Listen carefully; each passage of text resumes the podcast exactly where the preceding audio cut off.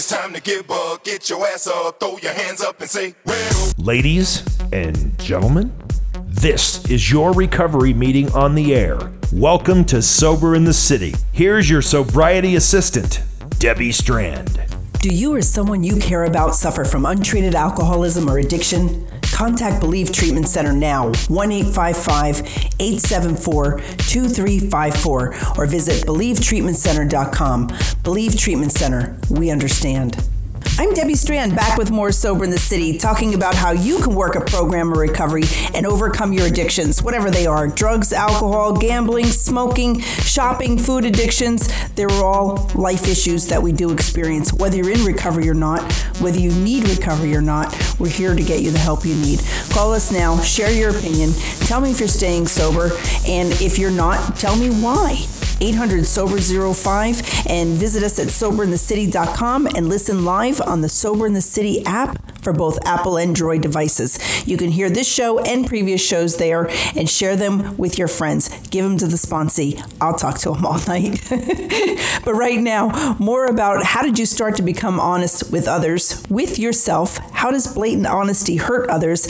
And how can we be honest in all our affairs? We'll answer that and more. What is self honesty? We begin to think differently. How do we begin to think differently? That cash register honesty is as good as it gets, but the self honesty is deeper, a lot different and a lot deeper.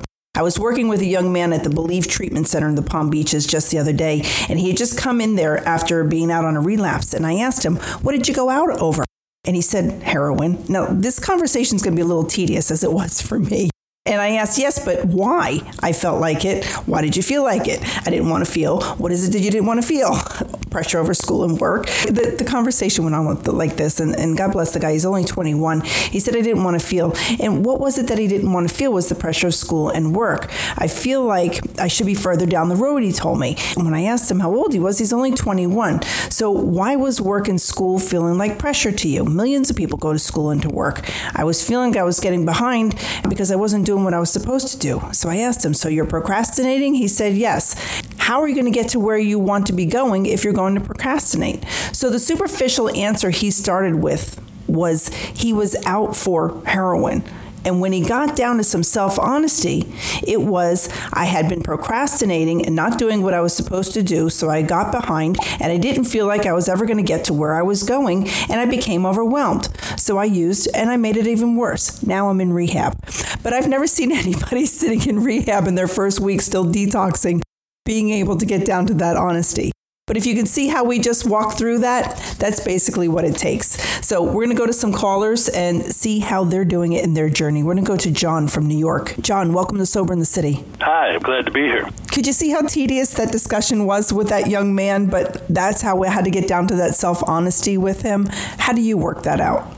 Well, um, I was. Uh, it was painful for me as well. Uh, when I got into recovery, uh, when I first came in, I thought the ability to uh, lie straight face to another person was an attribute, you know, because I was all about trying to get what I wanted from everybody else. And it was like having a poker face, you know, and I could be successful, I thought, doing that. When I stopped doing that, when I stopped lying to others, uh, I didn't automatically become uh, honest with myself. Uh, what I found was that I was very, very delusional. Uh, and I had a, a sponsor that was uh, I'll use the word direct. Uh, he was, uh, I thought he was being mean to me, uh, you know, but he, he uh, helped expose a lot of these delusions I had. I, I, I thought I was one of the three smartest guys in the world. and uh, seriously, I did. Uh, then later, I got an April Fool's Day sobriety date, but uh, uh, perfect.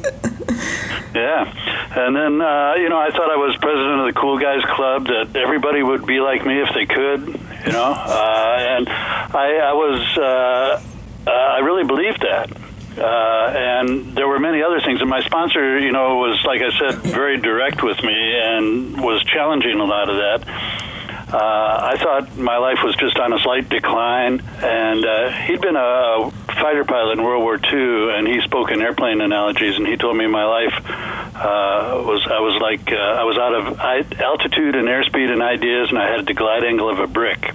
And uh, It's beautiful. I love it. It was, yeah. It was, I, you know, I kept thinking, why is this guy being so mean to me? You know, why is he, why is he being so nasty? I, I didn't understand, you know, and uh, it, it took a while for for me to understand that. That you know, I, I had the wrong uh, wrong idea about myself and how I related to the rest of the world. Uh, you know, it was just that inflated uh, self. Uh, you know, and that was what was causing me problems fitting with the rest of the world. You know, I just uh, was was too big. My my ego was too big. so it was you know, the what, ego bringing you to the lies. Oh yeah, yeah, I, I think so. Uh, you know, when I look at other people, you know, I, I don't know. I'm I'm a bright guy, but most of the people I meet in recovery are bright guys. You know, you don't meet a lot of people that are stupid. Uh, most of us, I think, are average intelligence at least. Uh, you know, so you know the notion that I was like somehow brighter than everybody, you know, that that just didn't hold water. You know, I, I had I had some accomplishments, but. Uh, you know, I, I wasn't a Nobel Prize winner or anything, you know, and uh, I, I wasn't going to be. but you know, it was it was much easier for me to blame uh, blame that on other people rather than you know actually uh, lack of effort or lack of uh, capacity on my part. You know, I, I I played the victim role a lot. You know, I would be more successful except for you know the ex-wives or the boss or you know the neighbor or the president or you know anybody but me and you know so that, again that was that uh, dishonesty you know i was the problem in my life and i didn't want to see that you know it's a al gore uses the word an inconvenient truth and uh, you know that's that's what it was you know it was something i, I didn't want to see my first sponsor convinced me that you know I was the problem in, in, my life. You know, it wasn't somebody else. I wasn't a victim. I was the problem in my life, and that was a good thing because I could do something about that. Was there a specific time or a specific event that you remember going, "Oh, that's what honesty is"? No, when I look back, it was kind of uh, uh, I woke up bit by bit by bit. You know, I woke up in certain areas. Uh, first off, I, I began to see that I wasn't a victim. Then I saw that I wasn't smarter than everybody else. Then I saw that, I, gee, I wasn't really cool. That everybody didn't want to emulate me. You know, uh, you know. So it was it was kind of an incremental thing, and uh, I wish it was had been something where I went to sleep one night one way and woke up the next morning the next, but it wasn't like that at all. It was an incremental thing that went on for, uh, I, I think, probably a couple of years.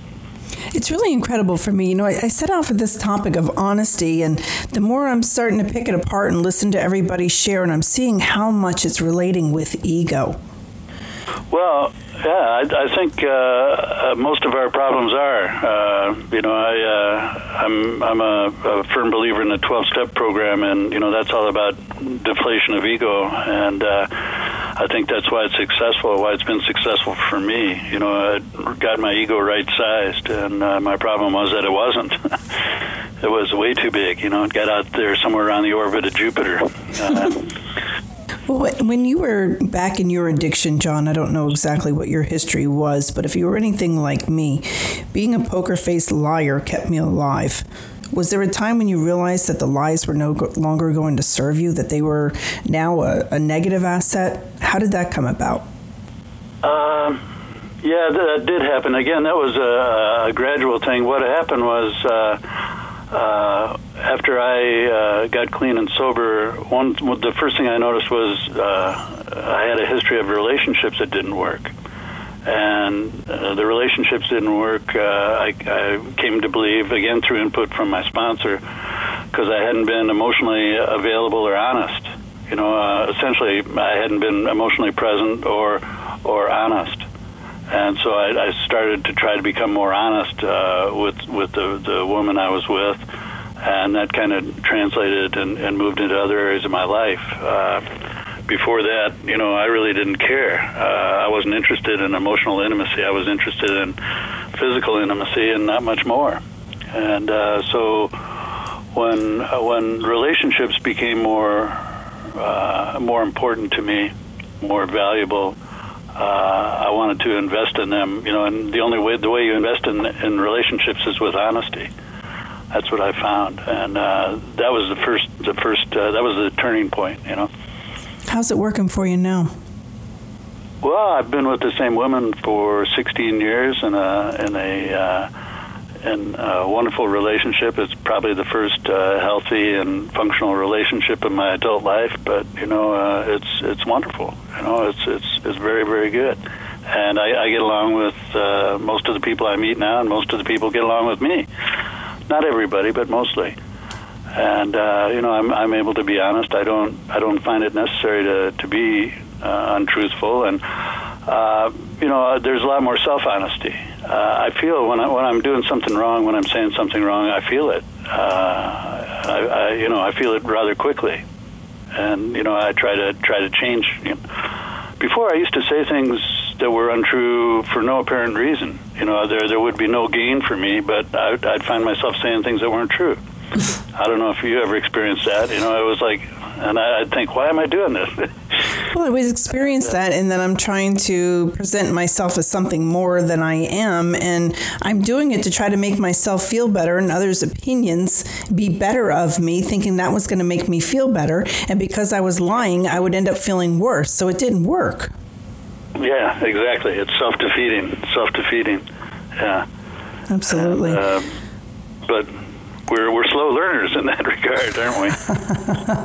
I, I think I've gotten through to the other side. I just can't do it anymore. It's so hard to be dishonest now. I, I can't do it. I, I just can't do it. I can't live that way.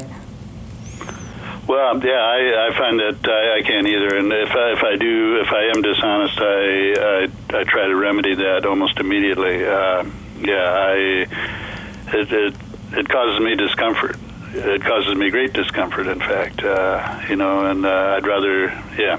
I think the only lies that come up from me today are when I don't see what my own truth is, or I don't yet know what I'm feeling, or if I react to something instead of taking that time and that pause of, hang on, let me get back to you and let me decide how I feel. You know, I think those are the only lies that I'm participating in now, but who knows?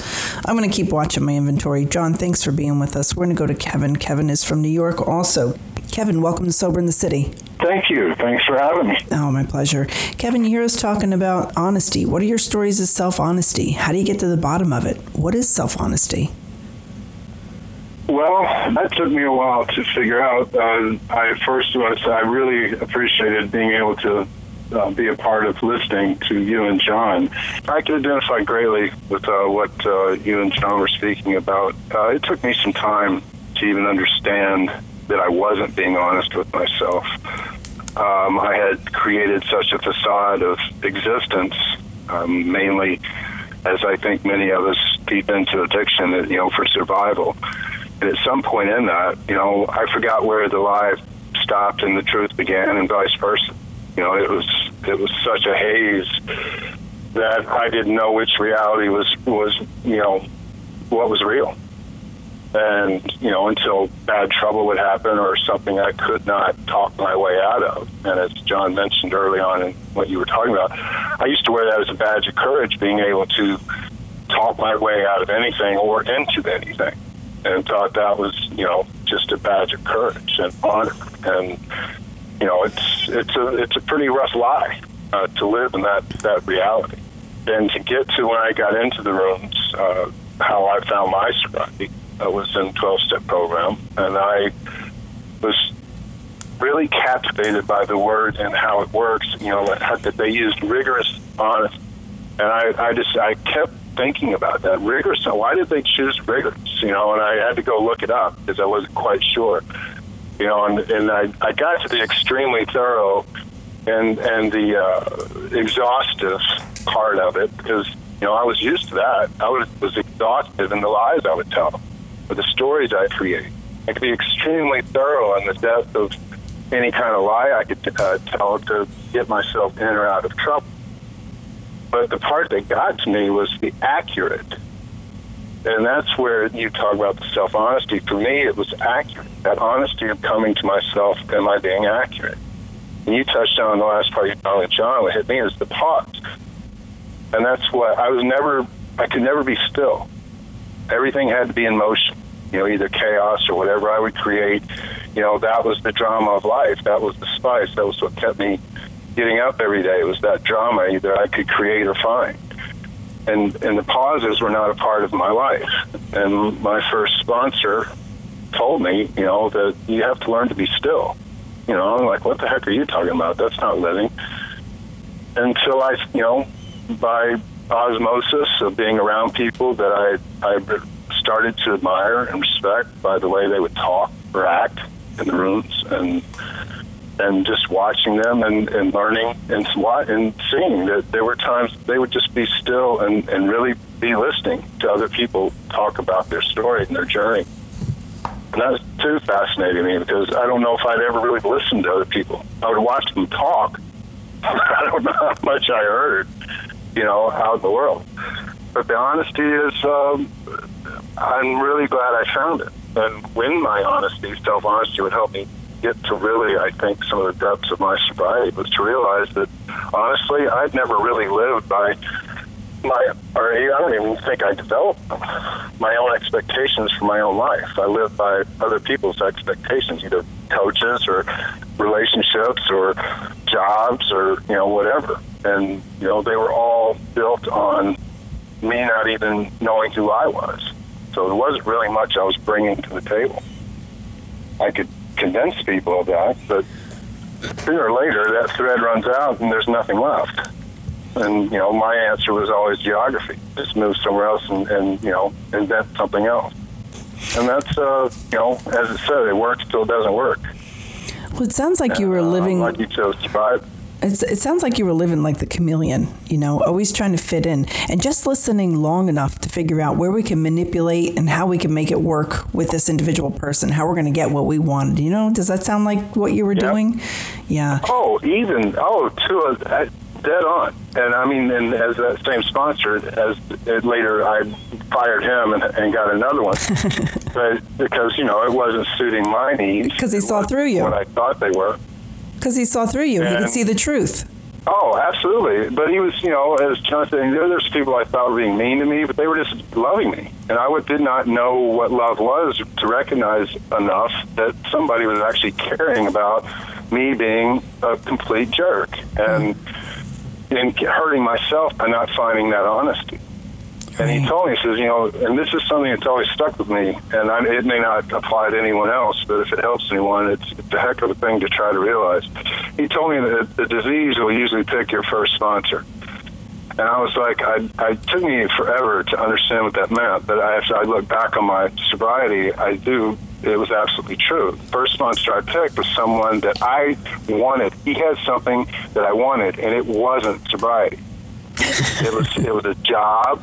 It was it was to get in the inner circle of what I thought the club was of right. AA, and it, it was absolutely nothing to do with me finding my sobriety. I mean, it was because it was part of my journey. Right. But it it was manipulation. It was total manipulation and trying to con.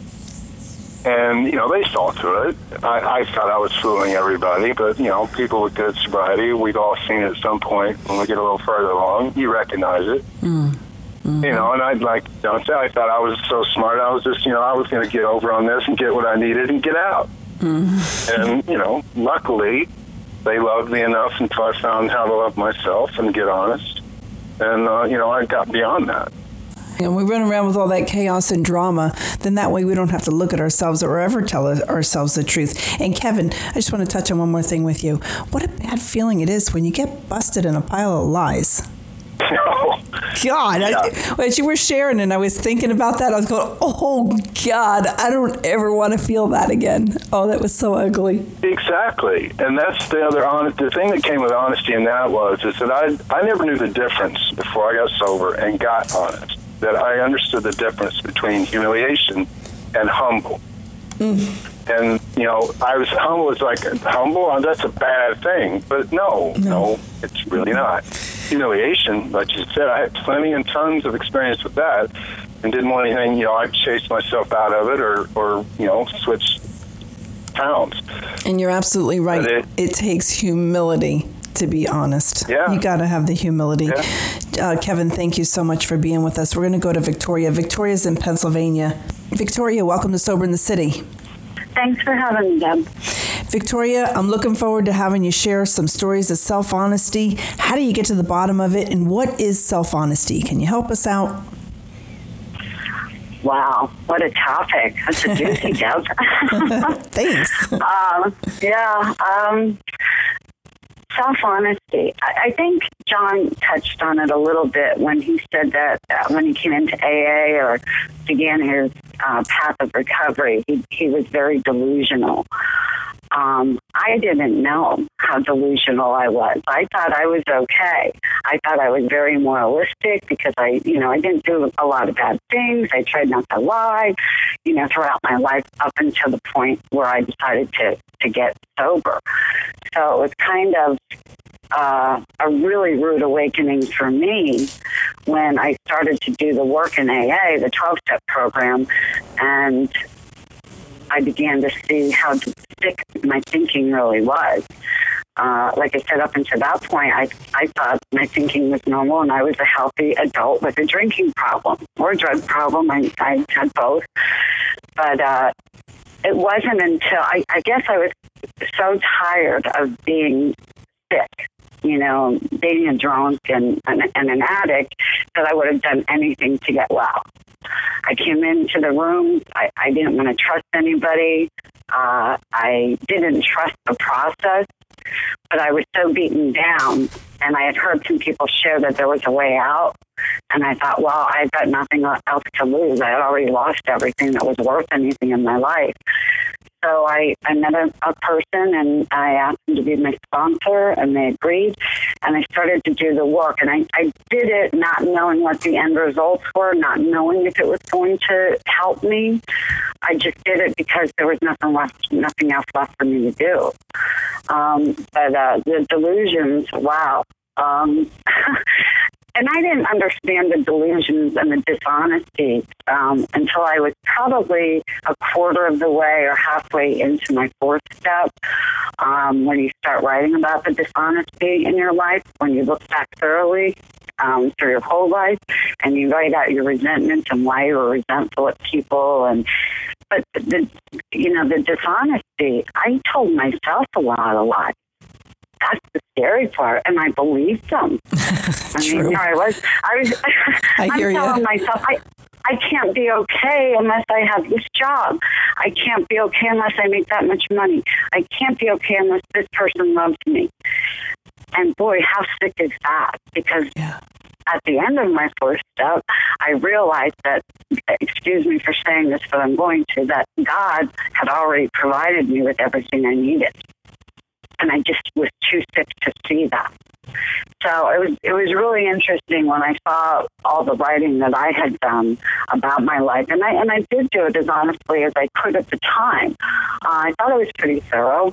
Um, and then I was seven years sober, and some life circumstances happened, and I walked away from my recovery. I relapsed. I was out there for about six months, uh, pretty heavily. And uh, what I did, I, I believed that lie to myself again. I said, wow, if this is what recovery is about, and this is how my life is going to be from here on in, and this crap is still going to start happening. I mean, it was pretty major life changes and circumstances. It wasn't just, you know, what, um, I got to change jobs or something. That. You know, I lost some people that I loved very much. I had lost a lot of trust in relationships in my life, and it really made me question what God had planned for me. And I, re- I, I just couldn't see any good in it. And I did. I, I, I told myself a huge lie that I didn't need God anymore. I didn't need this recovery, and I relapsed. Um, wasn't pretty, but today I'm grateful that it happened because it got me to where I am today. Uh, do I fail at times? Absolutely. Do I tell lies? Not very often today. I don't think I do tell lies at all anymore. I think that was the biggest change in me. Um, but what's even better is if I if I'm telling myself that I'm not okay because something's not going right, I'm having a problem at work or a problem at home, and I'm believing these lies that I'm not okay because of those outside forces, I have a way to go back and look and say, hey, you know what, that's a lie. Tell us what Everything that way is. is. Okay. Tell us how you do that because I think everybody needs that tool. How do you go back inside and say, I'm okay? How do you get there? Well, for me, Um, and I know for a lot of people that have done done this 12 step program, I today have a 10th step. Originally, when I came in uh, and did my my steps, uh, at least one through five, um, I did. It was considered four step, and that's just a process of you know I'm resentful at this person because they talked about me behind my backside, uh, and then I get to look at where I'm self seeking in my behaviors. I get to see where I'm dishonest. And that dishonesty is that I'm not okay if that person's talking about me. Well, yeah, I am okay. And that person today can talk about me all they wish. It doesn't mean that it's the truth what they're saying. And everybody's, you know, hey, everybody can have their own opinion. Uh, but at least I can get down to the root of it. And a lot of it is based on fear, which is also part of the four step inventory. Uh, and that's, you know, I ask myself, what am I afraid of? I'm afraid that person doesn't love me. I'm afraid that person doesn't like me. I'm afraid that person doesn't think highly of me. Um, it can go on and on. I, you know, I'm afraid I'll be in the poorhouse. I'll be, you know, whatever the situation may be, you get to look at the fear.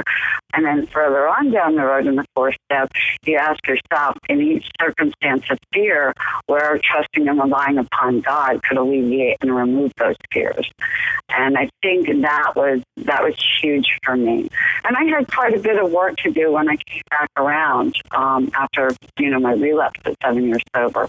Uh, it took me, gosh, probably another good year. It doesn't need to take that long. Uh, I procrastinate sometimes, but it took me a good long time again to look back and say, you know what, it was okay. I was still okay if somebody lied to me, if they didn't love me anymore. Um, and today I can kind of have a little bit more trust in myself and my own thoughts because I do have that process to go back every night and look at my day and see where I may have been dishonest. And if I was, then I can go back the next day to that person and say, listen, I, I really need to correct something that I said or did yesterday. I really like how you brought in that no matter what, whether whether another person loves you or not, you're okay. It doesn't matter. You have to trust and rely upon God that maybe this is part of his plan or maybe somebody else is just self-will run riot and that's okay. You're going to be okay. God hasn't taken me, you, or anyone else as far as we've gone to be let down just by somebody coming in or out of our life. I don't think, uh, you know, a piano dropping out of the sky on me. That's a problem. John, Victoria, and Kevin, thank you for being here with us at Sober in the City. And when we come back, more about how did you start to become honest with others, with yourself? How does blatant honesty hurt others? And how can we be honest in all our affairs? We'll answer that and more. 800 Sober 05. We're going to take a quick break for our sponsors who make this show possible. We'll be right back. At Believe Treatment Center, we understand. We understand you are struggling. That's why our treatment nourishes mind, body, and spirit. We understand that recovery works differently for everyone. That's why we design individual treatment programs specifically for you.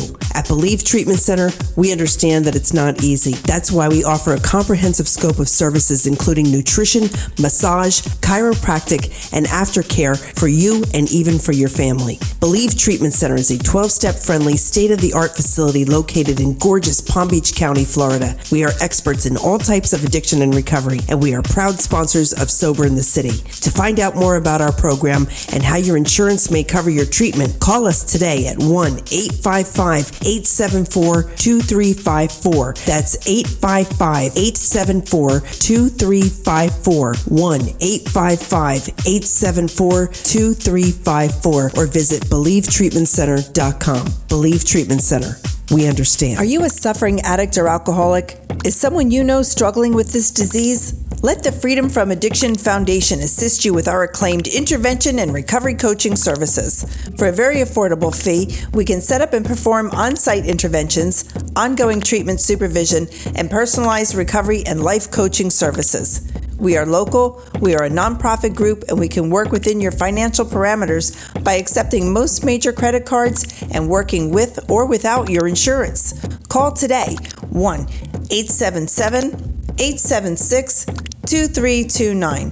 1 877 876 2329. Again, that's 1 877 876 2329. Are you a suffering addict or alcoholic? Is someone you know struggling with this disease? Recovery starts with one phone call. Call the Freedom from Addiction Foundation today, 877 876 2329.